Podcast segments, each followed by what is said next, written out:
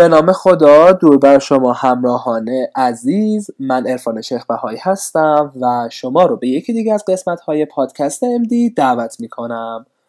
ما الان توی فصل فیزیوپات هستیم و حالا حالا ها قراره که توی این بخش بمونیم.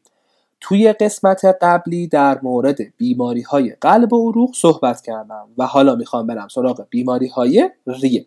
دستگاه تنفس هم مثل قلب یک پکیج درست حسابی توی علوم پایه داشت فیزیولوژی داشت نمی‌دونم باف شناسی داره جنین شناسی داره ولی خیلی کمکی به بیماری هاش نمی‌کنه. آره. اما بیماری های ریه خوبیش به اینه که 5 تا یا 6 تا دونه حد اکثر بیشتر نیست و اکثرا مفهومی هستن و یادگیرونشون هم خیلی راحته. برای کورسریه من کتاب پاتوفیزیولوژی وست رو توصیه کردم. البته که کتاب های تکست مخصوصا کتاب هاریسون هم توی این زمینه خیلی خوب عمل کرده و می‌تونید از همون استفاده بکنید. اما بریم سراغ بیماری های مهم. گفتم قبل از اینکه وارد هر بخش و هر کورس بالین بشیم باید بتونین علائم و نشانه های مهم اون بخش رو تشخیص بدیم و بعد برای اونها یک سری تشخیص های افتراقی بذاریم. مثلا از علائم و نشانه های مهمی که توی فصل ریه هست و باید بریم دنبالش رو بخونینش این سه تا چیزه. سرفه هموپتیزی و تنگی نفس. بعد قسمت مهم بعدی توی قسمت ریه میشه یادگیری معاینه فیزیکی و صداهای ریوی. از معاینه فیزیکی غیر از بحث صداهای ریه چیزهای دیگه هم هست که باید بریم دنبالش و فصل هاریسون توی این قسمت خیلی می‌تونه بهتون کمک بکنه. برای صداهای ریه هم همونطوری که گفتم برای صداهای قلب می‌تونیم بریم سراغ اینترنت. برای صداهای ریه هم همین کار باید بکنیم. به خاطر اینکه بعدا توی بالین خیلی باهاش کار داریم.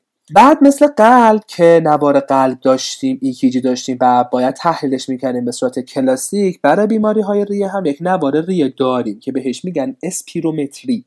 و باید بتونیم بر اساس اعدادی که اونجا نوشته شده و درصدهایی که میده به دو تا تشخیص افتراقی برسیم. یک بیماری های انسدادی ریوی و دو بیماری های تحدیدی یعنی restrictive و obstructive و حالا بعضی وقتا هم هر دو تاش با هم دیگه ممکنه که بشه. یک بحث دیگه مهمی که توی ریه هست و جاش هم واقعا توی ریه است بحث chest X-ray یا همون عکس ساده قفسه سینه است. خیلی از بیماری های ریوی توی عکس ساده واقعا یافته دارن و پیدا میشن و نیازی به CT و اینا نیست. و همچنین قدم اول approach به تقریبا اکثر بیماری های ریه عکس ساده هست. حتی ما توی خیلی از جاهای دیگه هم عکس ساده رو داریم. و شما بیماری رو نمی‌تونید توی بیمارستان پیدا بکنید که اکثریه نداشته باشه. پس اصول تحلیل chest X-ray و چارچوبش رو خیلی خوب یاد بگیرین. همون جوری که EKG اصول داشت تحلیل chest X-ray هم اصول داره. به خاطر اینکه قفسه سینه فقط ریه نیست. عروق هم داره بافت لنفی داره استخون هم داره. پس باید همه رو بتونیم درست از هم دیگه تشخیص بدیم. اما بریم سراغ بیماری هایی که شما باید توی این مدت توی course ریه آشنا بشین و بهشون مسلط بشین. یک بیماری های انسدادی ریه است. از بیماری های انسدادی ریه دو تا دونه بیشتر نیست. آسم و COPD که اصل فیزیوپات بیماری های ریه رو هم همه آسم و COPD دارن. به خاطر اینکه بقیه بیماری هایی که حالا خدمتتون عرض می‌کنم می‌بینید که خیلی شاید فیزیوپات‌طور نباشه. ولی واقعا COPD و آسم خیلی فیزیوپات داره و حتی پاتولوژی هم خیلی داره. یعنی پاتولوژی رابینز توی قسمت بهتون کمک بکنه و با دونستن مکانیسمشون درمانشون هم براتون راحت میشه. دومین بیماری که واقعا خیلی مهمه و برای یادگیریش از سیر تا پیاز باید وقت بزنید و واقعا خودکشی بکنید و دیگه هرچی کتاب هست و آپ تو دیت هست و وزیر رو بکنین آمبولیری است. آمبولیری جزء بسیار شاید جزء شاید بیماری های توی بیمارستانه و خیلی مهمه. مال داخلی نیست فقط. برای جراح هم صادقه برای زنان هم صادقه و یه چیزیه که باید کاملا بلد باشه به خاطر اینکه کشنده هم می‌تونه بشه. و فیزیوپات خیلی ساده هم داره که توی پاتولوژی براتون گفته شده و اونم مثلثه که هایپر کوآگولبل استیت استاز و آسیب اندوتلیال توش داریم که باعث تشکیل لخته میشه. و در نهایت خب درمان آملوری هم خب خیلی واضحه و چیز خیلی سختی نیست. اما بریم سراغ اتفاق بعدی. همونجوری که توی قلب گفتم هم توی ریم صادقه تمامی ارگان های بدن دچار عفونت میشن. و خب همونجور که می‌دونیم عفونت ریه شاید این فرمتش به صورت نمونیه یعنی درگیری آلوئول های ریه با باکتری ها حالا البته با ویروس ها می‌تونه باشه با قارچ هم می‌تونه باشه ولی خب شاید تنش نومونیای باکتریاله یه درجه بالاتر از اون میشه برونشیت ها که خب میشه درگیری برونش ها و بالاتر از اون دیگه مثلا اپیگلوتیت و این حرفا دیگه خیلی تو بالغ شایع نیست تا اطفال. همونجوری که توی قلب گفتم مکانیزم های عفونی خیلی پاتوفیزیولوژی خاصی ندارن ولی نومونی جزء یکی از مهمترین و شایع‌ترین عفونت توی بیمارستانه. و درمانش هم درمان خیلی سختی نیست. فقط یه سری آنتی بیوتیک داره که یک جدول توی هاریسون هست که بهتون میگه که چطوری باید به مریضی که نومونی گرفته آنتی بیوتیک بدیم. یکی از بحث مهم توی بحث نومونی اینه که بتونی نومونی رو از سایر بیماری ها افتراق بدی. یعنی مریضی که اومده با تنگ نفس با سرفه با تاکیپنه با افت اوتو سچوریشن چست درگیر با تب اینا چطوری می‌تونید به تشخیص نومونی برسین چطوری سال تشخیص براش مطرح نیست؟ چطوری مثلا ادمه هادریه توی مریضی که CHF داره نیست. چطوری مثلا PTE نیست؟ و بتونید از هم دیگه افتراق بیماری چهارم که بحث ریه خب سرطانه. حالا ما تو قلب خیلی سراغ کنسر نمیدیم چون خیلی کنسری نمیشه. ولی از حالا به بعد توی هر ارگانی که باشیم و کنسر داشته باشه کنسر اون ارگان خیلی مهمه به خاطر اینکه خیلی شایعه. و ریه هم کنسراش خیلی مهمن شایعن. مخصوصا یک فرم کنسر ریه داریم که یک سری تظاهرات عجق و عجقی میده که بهش میگن سندروم های پارانوپلاستیک و خیلی هم سوال خیزه دقت بابو و در نهایت هم میریم سراغ اپروچ به آب آوردن ریه. منظورم از اپروچ به آب آوردن ریه اینه که اون آب می‌تونه توی خود ریه باشه که در واقع میشه بحث ادم ریه ادمه هاد ریه که جزء یکی از اورژانس هاست که خب جزء اورژانس های قلب بیشتر محسوب بشه ادمه هاد ریه چون توی مریضایی که دچار سی اچ یا همون نارسای قلب هستن خیلی بیشتر دیده میشه ولی به هر حال توی فصل ریه بیشتر توضیحش میدن. ادمه هاد ریه و درمان هاشو شاید خیلی پاتوفیزیولوژی نباشه ولی درمانهاش به پاتوفیزیولوژی CHF و خود ریه ربط داره.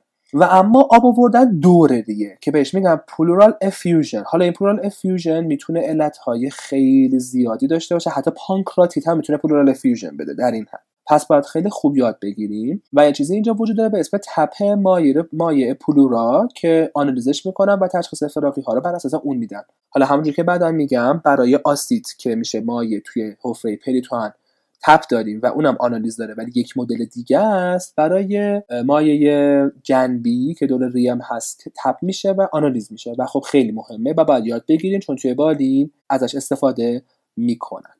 و ما بریم سراغ پاتولوژی ریه دیدین چقدر سری بیماری هاش تموم شد؟ 5 تا بیماری بیشتر نداشت. اما بریم سراغ پاتولوژی. اگه کسی نخواست کتاب پاتوفیزیولوژی وستا بخونه یا نخواست حتی مثلا کتاب هاریسون رو بخونه که من توصیه می‌کنم برای اپروچ به سرفه و هموپتیزی و معاینه فیزیکی حتما هاریسون خونده بشه واقعا به نظر من پاتولوژی خیلی می‌تونه کمک بکنه. پاتولوژی ریه رابینز خیلی خوب نوشته شده به خاطر اینکه در کنار پاتولوژی ها اومده فیزیوپات ها رو توضیح داده اومده تشخیص و درمان بیماری ها رو اوورده علامت ها رو اوورده. برای همین کسی که کتاب نمی‌خونه اگر رابینز بخونه خیلی چیزا دسترسی پیدا می‌کنه و خیلی چیزا دستگیرش میشه. یه قسمتی توی رابینز هست که واقعا حجم خیلی زیادی داره و اونم بحث بیماری های بینابینی ری است ILD ها. من نه بردم جزء بیماری های شایع به خاطر اینکه خیلی سخته واقعا یه حالیه.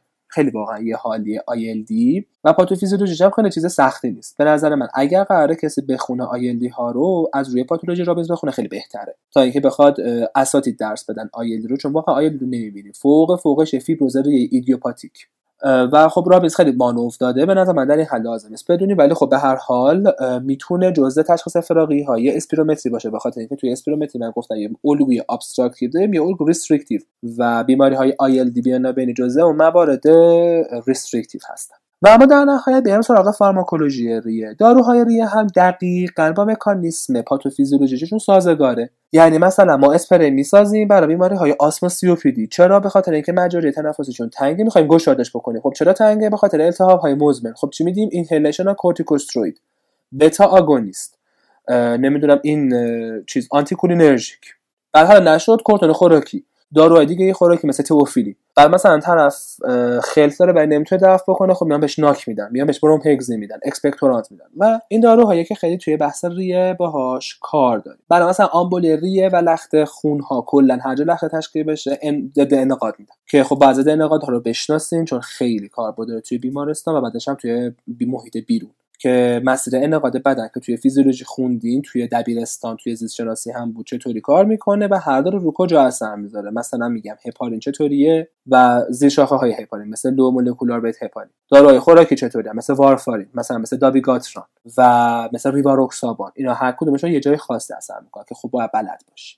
و مثلا از میاد سرفه و خیلی تا علائم سرماخوردگی خب یه سه دارو هم هست که برای سرماخوردگی میدن. شاید اینجا بدون تدریس بشه که خب اسای دست پزشک عمومی هست دیگه برای این قضیه سرماخوردگی و آنتی هیستامین و این حرف. و در نهایت هم آنتی بیوتیک هست که برای نومونی و سایر عفونت های ریه حالا مثل آبسه اینا تجویز میشه که خب آنتی بیوتیک هم کلا بحثش کلا جداست. و همونجور که گفتم تو هاریسون یه جدول داره که بر اساس همون باید آنتیبیوتیک ها رو تجویز بکنی. همین. دیدین چقدر ساده و جذاب. این از کورس ریه. مرسی یا پادکست MD به عنوان اولین پادکست مشاوره برای دانشجویان پزشکی سراسر کشور همراه بودین. اگر از مطالب من خوشتون اومده و براتون مفید بوده اونو با سایر دوستاتون و همچنین همکاراتون توی سایر دانشگاه ها به اشتراک بذارین.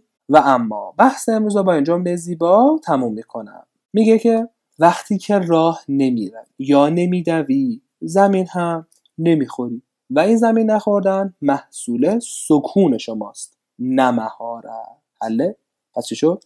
وقتی که راه نمی‌روی یا نمیدوی زمین هم نمی‌خوری و این زمین نخوردن محصول سکون شماست نه مهارت. جهت ارتباط با من می‌تونیم به کانال تلگرامی magnificent underline doctors و همچنین پیج اینستاگرامی magnificent underline doctors مراجعه بکنین. منتظر سوالات پیشنهادات و انتقادات شما عزیزان هستم و همچنین منتظر قسمت بعدی پادکست MD باشید. خداوند مثل همیشه یارو نگهدار شما باشه. فعلا.